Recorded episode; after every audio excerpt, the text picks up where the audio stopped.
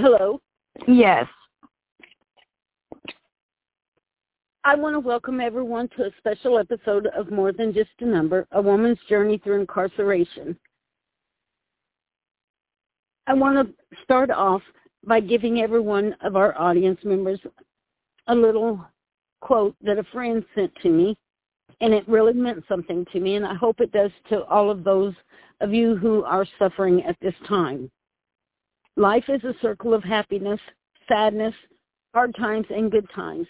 If you're going through hard times, have faith that good times are on the way. I want to welcome you today to Sylvia, and she has become almost like a daughter to me over the past week or so. Sylvia was sentenced to prison, to Indiana Women's Prison, for petty theft. I've come to know Sylvia this week and can't imagine her ever being in prison. In a way, she could be my own daughter or even yours. She says that prison has changed her, and she is also doing so much to help her those in her community who need help, and I'm so proud of her for doing so. Today, I want to introduce you to Sylvia as she tells her story. Her her experience behind bars and she will also be filling us on what or how her husband was affected while she was incarcerated. Good afternoon, Sylvia. How are you today? Good afternoon. How I'm good. How are you? I am doing fine, hon. It's so good to have you back on the show. Well, it's good to be on the show and help out um, our my fellow inmates um, get justice. Yes, and it's been so nice connecting with you, and I want you to know to know that I do appreciate you. Well, thank you. Um, just I have to make sure that you're okay every now and then, and you know, just give you you know a thoughtful quote, or you know, just keep your head up. And you know, it's meant the world to me this past week. I know you've had a hard week, so I have. Um, as I explained to our audience, you were incarcerated for petty theft. It's so hard for me to imagine that Indiana would put you in prison for petty theft. Um, but that's Indiana for you. Oh yeah. Um, would you mind telling our audience what led you what led up to this event? Um, I was um they call it boosting. Um I was boosting for my addiction. Um and I had um, a couple counts of theft, um, a total of four, and I got put on probation. Um, and I was still stealing for my addiction. Um, I was on um, what they call synthetic marijuana, um, and it does some really bad things to your brain. Yes, it does. Um, it makes you hallucinate, doesn't it? Oh, absolutely. And it makes you, um, like I heard Amber say, it makes you like a zombie. Yes.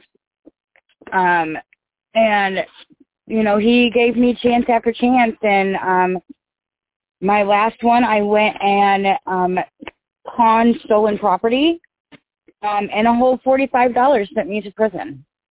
Oh my God! Um, that was the last chance he gave me, um, and he sentenced me eight years due four because I got to, you know, um, time one one day for a day for a day. Right. And so, you know, I just couldn't believe that I got sentenced eight years in prison, um, and for petty theft from stores. It's, it's very hard for me to believe. Um, I have a daughter that was convicted of theft. It was a Class D felony, and she got two weekends in jail. Yeah. But her, the amount that that they say that she t- stole was Holiday World tickets from Holiday Inn, where oh, she was uh-huh. working, and she did not steal them. I went up to purchase two extra tickets because my husband had a company picnic at Holiday World the next day, and we needed two extra tickets, and I knew they had them there. And when I got there, I didn't have any checks in my checkbook to write her a check. So she left a note explaining the missing two tickets and that I would be there in the morning to drop off a check for those two. And they called the law on her and they came and arrested her. Oh wow. Yeah. I mean, so there was no theft involved. She left a note, but they still got her on petty theft. Yeah. Um I I was I mean, I was stealing merchandise. I was doing people's Christmas lists um for half price. Um just to get, you know, to get my drugs. Um and um as of today, I am a recovering addict um of synthetic marijuana. Um, How long have you been clean? I have been clean off of that for oh since 2016 when I got locked up. Oh, so that's quite a while. Yeah. Congratulations. You know, I don't like anybody to be around me that does it or bring it around me, um, just out of respect. Exactly. Well, that's, can you tell us a little bit about the things you're doing in your community to help those that are in need?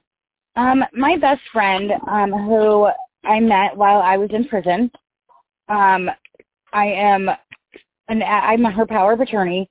Um, plus, I'm her advocate. Um, and I just I advocate for the other girls that are in there, you know, because right now it's um, it's pretty bad. Um, you know, they're just yelling at them. Um, and when you go to medical, it's drink water, you know, and go back to your your unit. Um, so like I um, while I was there, I fell six feet off a you know off a four foot ladder or four feet off a six foot ladder. Sorry. And um, they took me in a wheelchair, gave me Tylenol, and sent me right back to my unit and told me to drink water. And see, that is, I just don't understand the judicial system that they allow this to happen. And that's the reason I'm doing these podcasts. I want to get the word out how our prisons are treating our women and our men, but especially our women. I mean, it's so much harder on the women. And Oh. I've had a lot of incarcerated men tell me that. Absolutely. Um, and I, any, Indiana Women's Prison, I'm going to go ahead and mention there is um, a baby unit. And um, you sometimes they let the mothers have their babies there. Um, so just, you know, for babies behind bars. But it just, how they treat the pregnant women is extremely, like, ridiculous. And, um, you know, right now they're getting you know, sometimes they're getting sack lunches or sack, you know, they get one hot meal a day. Um, but now Indiana Women's Prison is back up to three hot meals a day. So um, that's good for them until, It is good. yeah, to, in, until they get back on this COVID deal, you know. But well, I um, was told by my daughter that um, Rockville is actually opening up contact visits on the 17th, on Easter Sunday.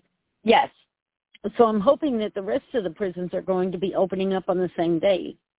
and I'm right now I'm waiting um, for my visitation for my best friend to be approved.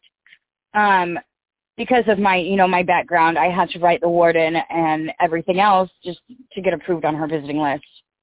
Um, Yes. But I mean, I just I can't wait. But some of the other things I'm doing in the community, um, I I'm I'm disabled and so I'm at home all the time. Um, we're going to doctor's appointments, so we I do random acts of kindness.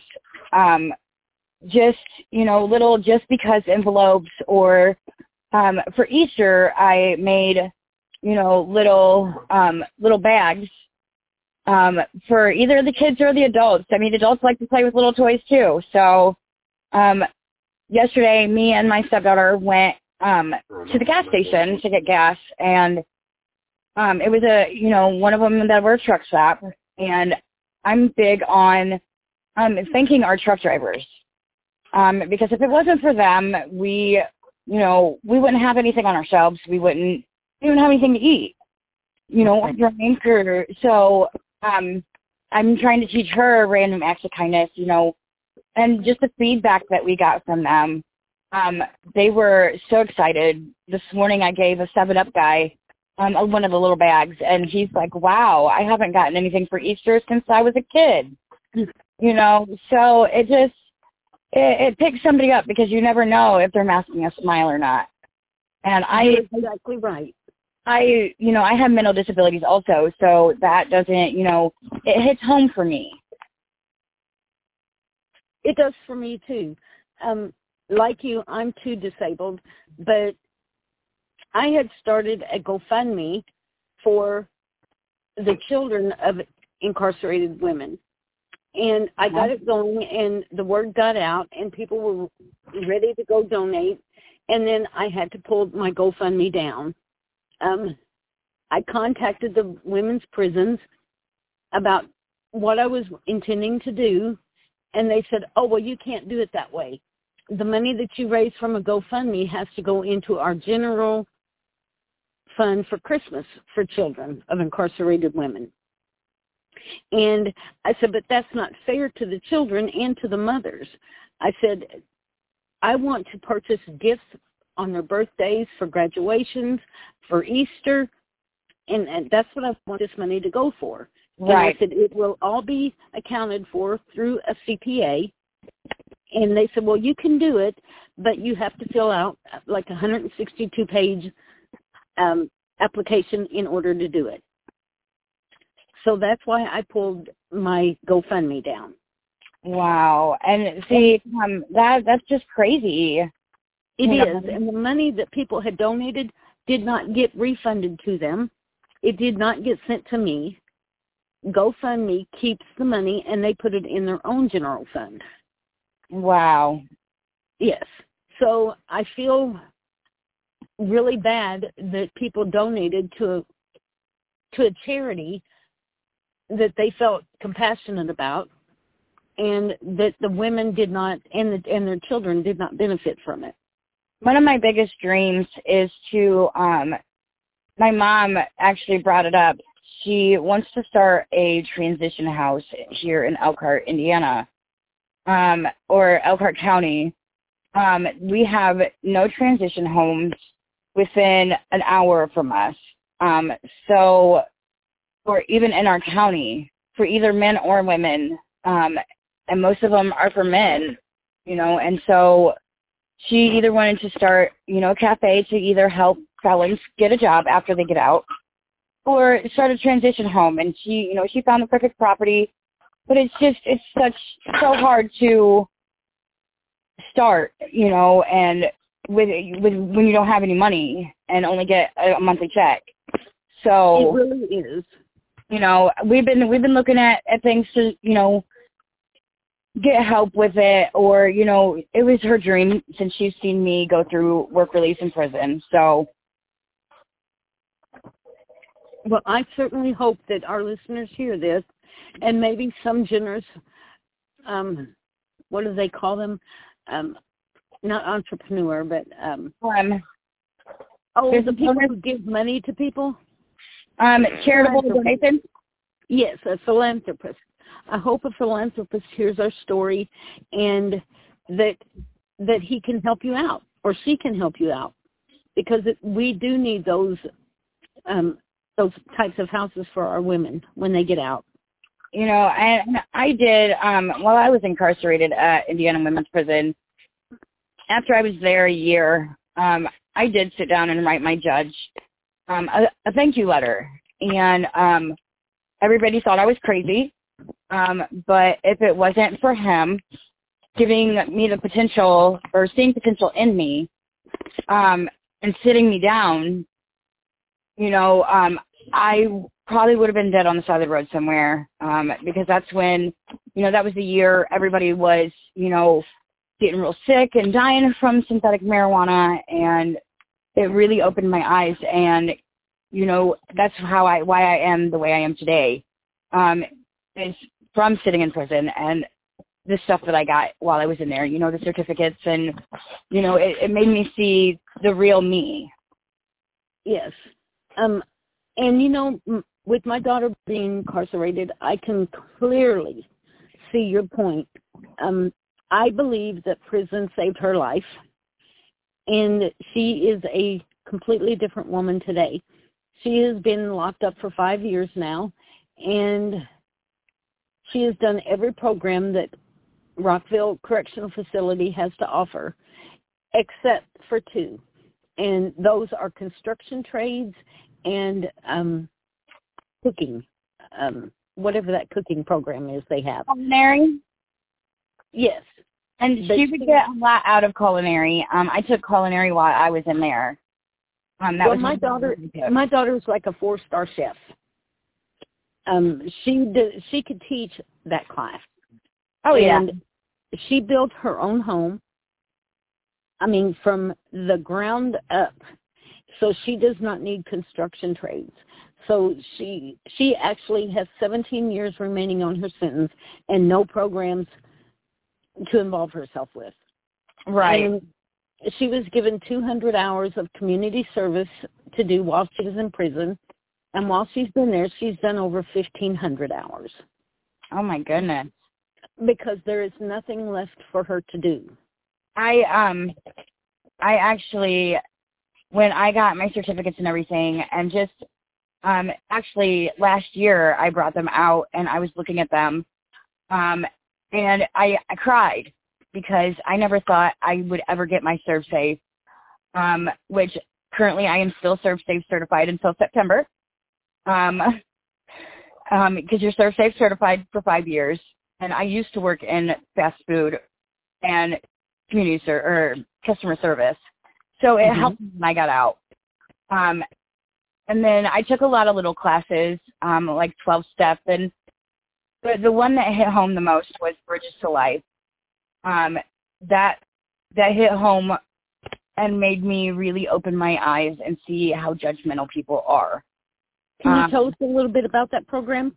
the program it makes you dig deep down into your past um, and tell you like from your childhood up and makes you think about like where my theft started from um, and it, it brings up a lot of hurt but a lot of peace um, and you know it, i was afraid when i was going you know going to prison because i was in there with a bunch of murderers and you know and some of them women mur- you know they're in there for murder but they murder their their abuser you know and um we don't have a self defense law in indiana. So um they got murder and they're trying to pass the abortion law right now which if you decide to abort your child then you will, will you know you will get charged with murder. And i don't think that is right but that is just my opinion. Um i mean we have a whole world out there but um i mean it, it makes you dig deep. And when when you really dig deep and look back into your life and see exactly where it started it kind of it kind of messes with you and it just but it brings the best best part of you out you know in the end and shows you what you can overcome um And you know, I think that's so wonderful that you were involved in that program because I see and feel that you have a heart of gold, and I think that that class or that program has done that to you. Um, I've always had a heart of gold. Like I used to let people walk all over me. Um, you know, my my family, my sister. Um, and now I know how to set boundaries. Um, and that was the biggest part it showed me is just Uh, Can I can I put, uh, hold on just for a second, please? yeah, hun. Thank you. Hello.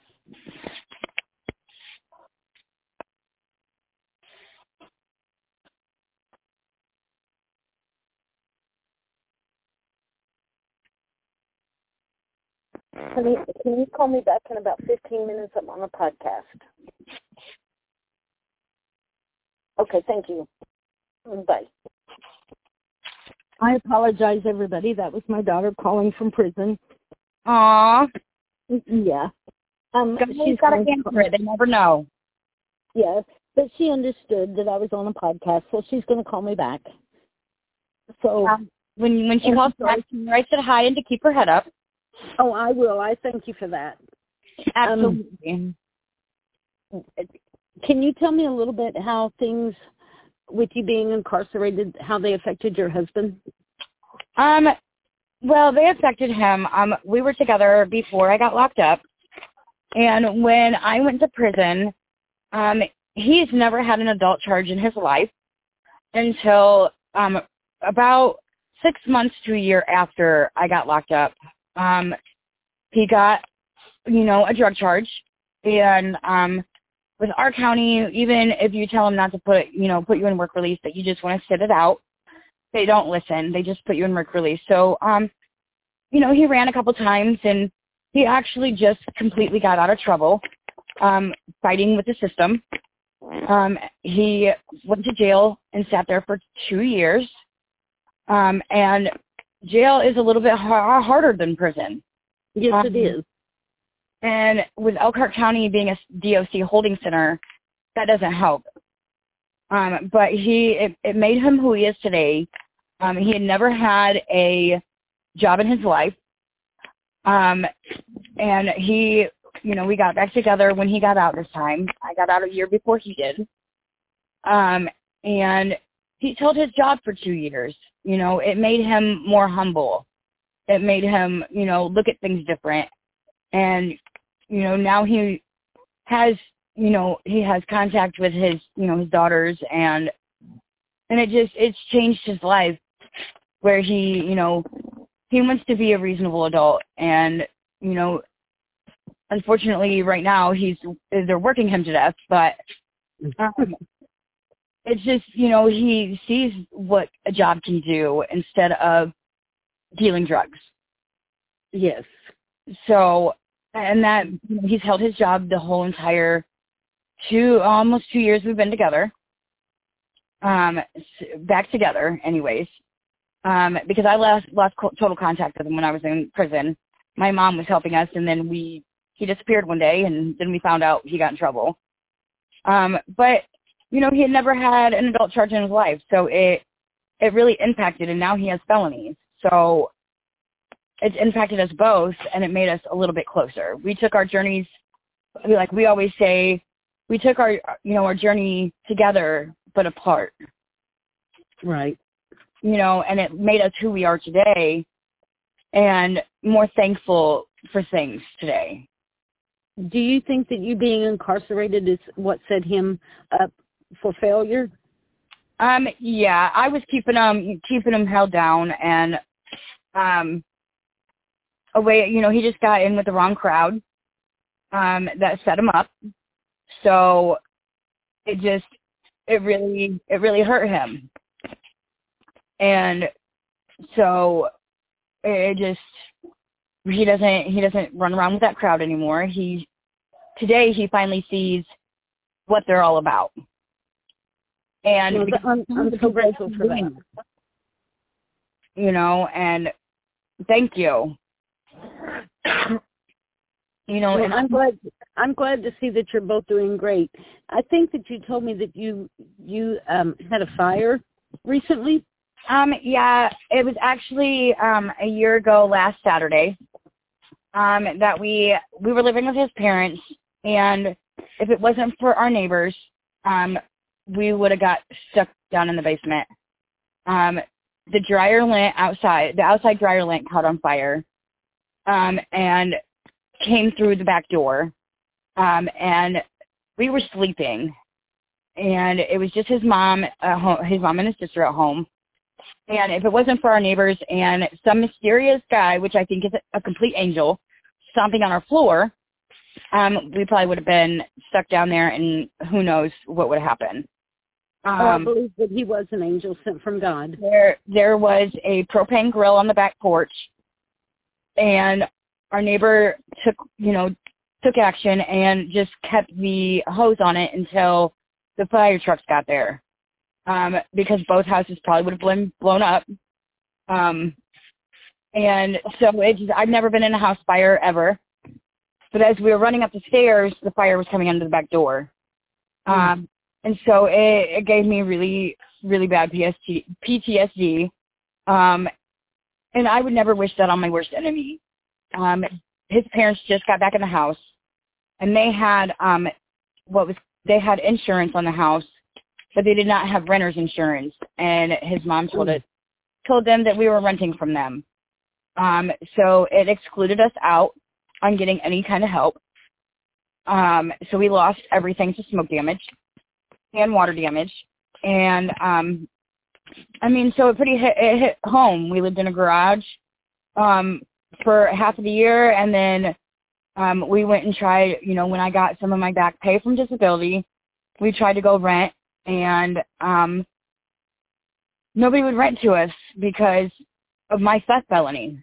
Um not his drug charge, but my theft charge um stopped us from renting one of the places that we tried. Um and I think that's pretty sad. Um when Elkhart County is, you know, most likely I would say 85% felons. Um, and you know they just it's kind of it's it's a little bit of discrimination. Um, but it it was my choice, you know, for for getting a felony, you know, so I understand that. But and you know that's the reason I do these podcasts because I want people to know what felon ex felons, whatever you want to call yourselves, um, have to go through once they're released from prison. I think it that it's so unfair. People make mistakes.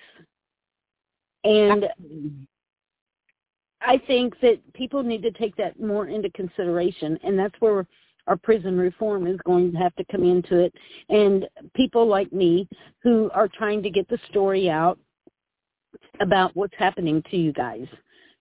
And that's why I'm so appreciative that you were willing to come on the show and tell us your story. Anything to help. Um, like I, it, it made me who I am today, and I'm thankful for that. But um, I mean, right now, since nobody wanted to rent to us, I took my money and we went and bought a camper. Um, and right now we're living in my grandma's yard, um, camping out, you know, but we had to do it through the winter with, you know, with an 11 year old and mm. you know it just and, and she's thankful for it also you know and she's she's taken it humbly which i'm really surprised um that you know an 11 year old would take it that humble you know and she's thankful for what she has and you know we made it our little humble abode yeah I mean, there's nothing wrong with living in a camper. And my husband and I are wanting to get one ourselves and get rid of our home and just travel yeah. because we're at that age. But with my daughter being incarcerated, there is no way that I would ever leave the state of Indiana without her. Absolutely. And, you know, not to mention my granddaughter who is living with her father since my daughter was incarcerated. And I can't see myself moving anywhere. You know, do I want to travel? Yes, I do because we are in our retirement years. Just barely, but we are. And I think that there is no shame in you guys living in a camper and that your your daughter is very mature for her age. Um just like my granddaughter had to be. Some days, but well, yeah, they're they're still kids, but they are. But but you know, somebody that's a preteen or or young teenager like my granddaughter and your all's daughter, they are um so pressured by their peers you know and, and they're they're made fun of for where they live and how they live what they wear you know what type of brand clothing they wear and my granddaughter has never cared one way or another what she wore. Um, she's always had brand clothes, brand name clothes, um, expensive shoes, and she would give them to friends who didn't have any. And she and, she loves yeah. she loves to you know give things away. And if you know, like today we went to a bin sale and she found a cup that said um, "The world's greatest mom." Um, and she calls me mom. I'm actually I'm her her mom. So, you know, it just it, it makes it, those little things that they that they do just yes. make you want to cry because I don't have any children of my own, and I I'm not able to have children of my own. So they are my my my heart and soul. I can imagine. Because I feel like now that that you're one of mine. Aww. Um, we've become, I think, quite close in the past couple of weeks, and I think of you as my third daughter. Well, thank and, you. And I hope for the best of things for you and for Chris and your your son, I believe. Um, no, my other daughter. Um, oh, it's your daughter. Sister. Yeah. Okay. And I I so hope that someone will help you guys out. You Yeah. know, and if I can help in any way, shape, or form, all you have to do is pick up that call uh, phone and call me. I know. Because, you know, um, there's not too many people that I trust because of what my daughter went through. Oh, absolutely. And I was hoodwinked by another interviewee that I done, but she had us all fooled. And I'm going to be breaking her story apart in my next podcast. And it'll just be me speaking. But I want the world to know that there are people like her that will do anything, say anything to get what they want. Oh, absolutely. Um, you know, and and and I feel you're not one of those people. that that it saddens me these days that people do that, and especially while you're in prison. Um, my you know my best friend is dealing with you know some people like that right now, and you know trying to take advantage of her, and she's big and bold, and she finally you know she finally can point them out, and so she doesn't she doesn't help a whole lot of people in there unless they're un- you know new or you know they are willing to work for what they get. And that's what i used to do while i was in there you know because i didn't get a whole lot. And i you know i was on the medical dorm. So i would get um i would wash wheel you know wheels on walkers and just stuff like that. But you know it, it made me it made me appreciate life you know because i i went through some grief while i was in prison Well, I think that our interview has went swimmingly, and I have one final question or questions for you. Um, is there any wisdom that you can give to women who are incarcerated and how to make it through like you did? And is there anything that you can think of that could help bring about prison reform? Um the one thing that i can tell women in there today is i mean take advantage of what they give you. Um that's what i tell a lot of people. Um why not take advantage of it? You i got a ServSafe for free when it's a hundred and something dollars you know and i got to use that out here. Um but just take what they can give you. Um and to health reform um i'm just i'm grateful that you you know you do this for us um for individuals like me um and my husband chris um it just it's one of those things that we we do appreciate it because there's not very many people who we're just criminals in their eyes And see, I don't see you as criminals. I see you as victims. You know we're just trying to start over Yeah.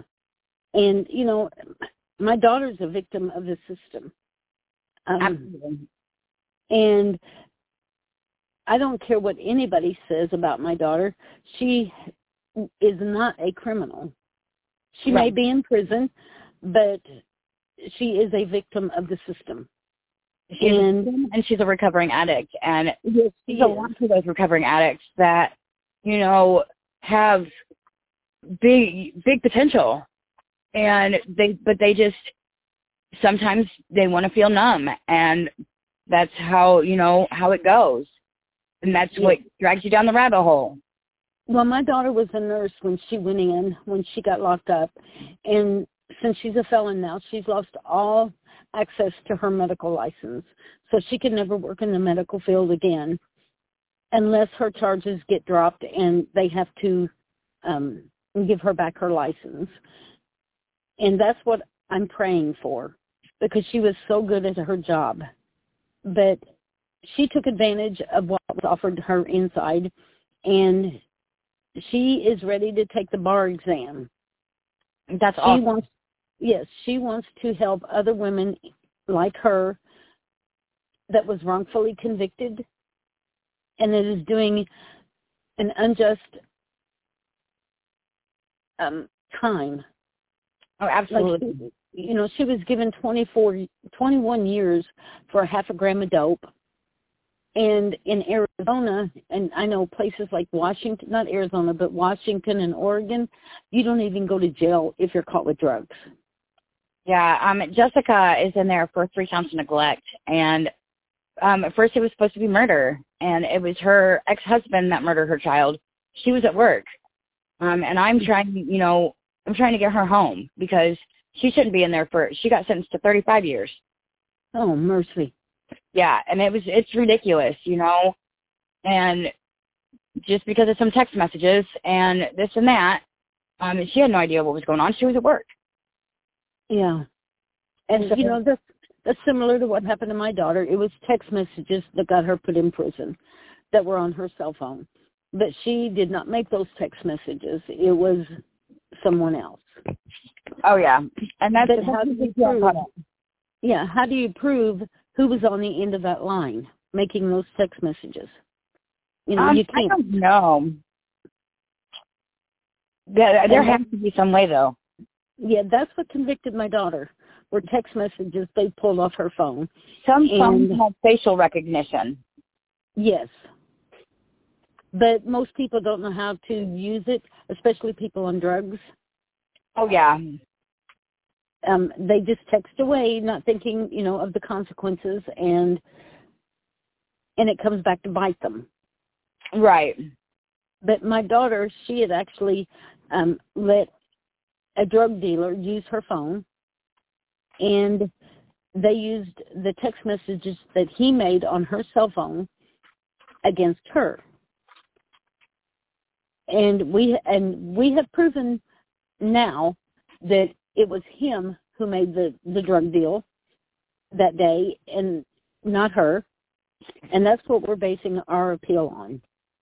Well that's good. You know so um, we're hoping that she's going to be released soon but you never know. It's indiana. Yeah you you just never know um especially with you know the grief process because with with somebody with you know mental health issues like you know like we we have um you know she's gonna she's gonna come home and she you know because they don't give you any grief counseling in there. They don't they don't do anything for you. No um, they don't. and coming out with all that on your on your head and on your mind you have to make sure you have an appointment before you get out um yes i ended up getting you know inpatient just a couple months after I got out of out of prison, um, out of complete trouble, I was I ended up inpatient. You know, so um, that's one that's one thing I can um, help individuals um, with a little bit. You know, it just that's a little bit of you know just stuff I can help with is you know one thing you need to do before you get out. If you know you're getting out, you need to have that appointment made. Well, I so appreciate you for telling telling that to our audience and to the girls that may hear this.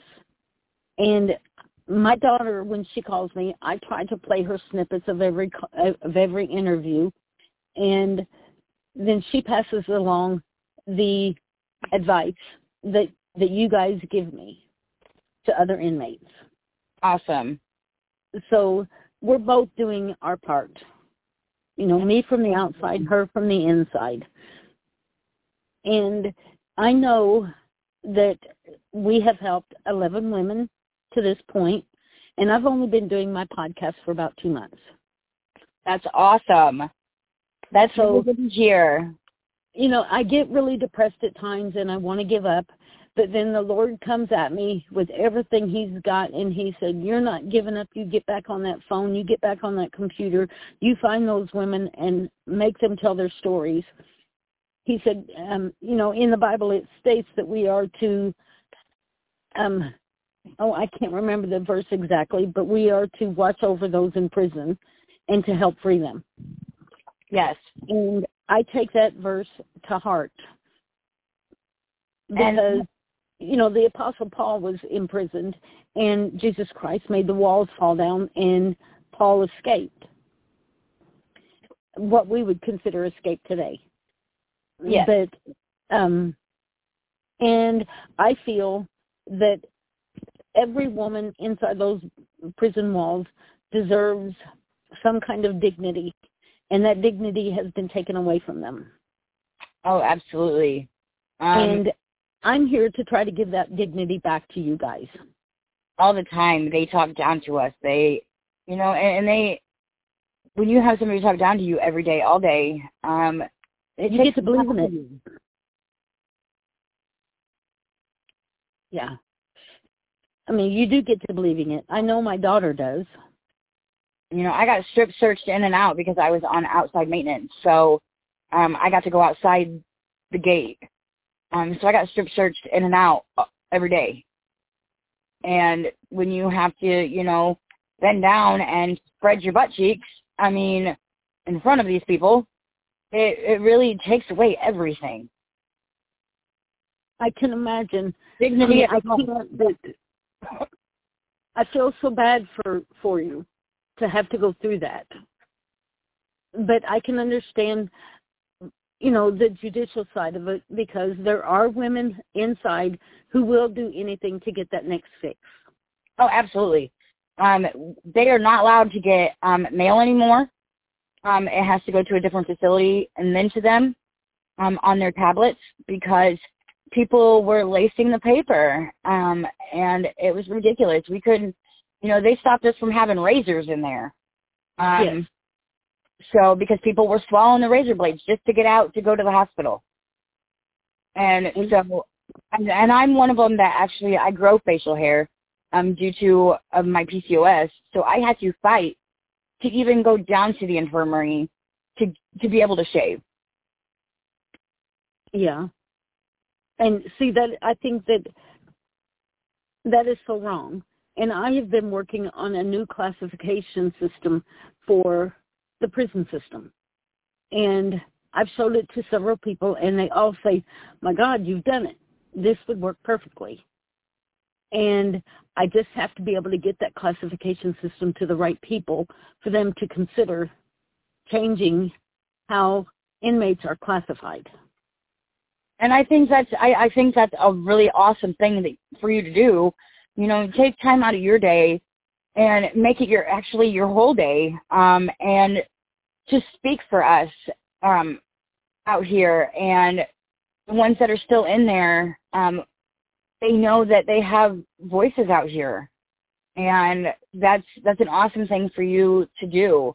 Um, i found you on facebook um, in one of the one of the groups i was in.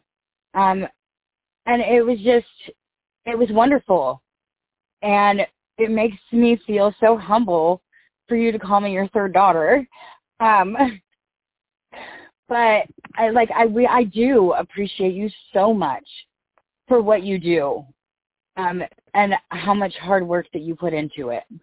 And I do. I spend about 18 hours a day on my advocacy you know, whether it's making phone calls, sending emails, sending letters, um, making phone calls, you name it, I try to do it. And it's starting to take a toll on me, but I'm a strong woman and I can take whatever is thrown at me. God has given me the ability to withstand just about anything. And I'm not going to give up until I see prison reform for you women because you are mothers. You are special in God's eyes. And you know, and that's my mission in life now.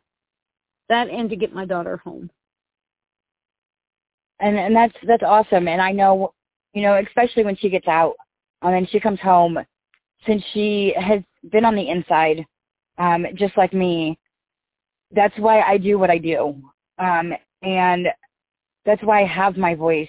You know, if she calls me and says call up here because they're treating us like this, I call up there, you know, because I know how it feels. And they're yes. still human and they may have made mistakes and there may be murderers in there, but they're still human. Exactly.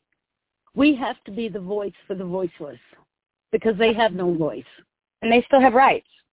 Yes, they do. And that's what the ACLU is for. And so many people don't take advantage of the ACLU, and they are a really good organization. They do fight for the the unjustly accused and unjustly convicted, and you know this that's the first time I've actually mentioned them on my podcast. But I think that they are the ones who are going to be able to make the change in the system. Yeah. You know, so you know, after my daughter gets out, I will probably be in contact with the ACLU and see what I can't do to speed this along a little bit. And the ACLU um, does a lot, and um, it's gotten some people out of write-ups and stuff. So, yes, and it's gotten some people off of death row who did not deserve to be there. Um, you know, there's there's so many things that the ACLU has done for the prison system um, for reform, and I hope that they continue their journey and they make a, a major, major change. And I'm sure that they will. Oh, absolutely. Yes. Well, I want to thank you, Sylvia, for being on today. And if you ever need me, you've got my phone number, you've got my email, you've got everything. So all you have to do is just pick up that phone and call me, and I'll do whatever I can to help you. Oh, well, I'll still be checking up on you. Well, hon, I appreciate it. Thank you so very much for being on my show today. You're very welcome, Stephanie, and you have a wonderful Easter. You too, sweetheart. Mm, bye-bye. Bye-bye. Thank you for tuning in for another episode of More Than Just a Number, a woman's journey through incarceration. Please remember to click on the follow button to hear more stories like Sylvia's and like my daughter's. And remember that saying that I said at the beginning of my podcast today. Life is a circle of happiness, sadness, hard times, and good times.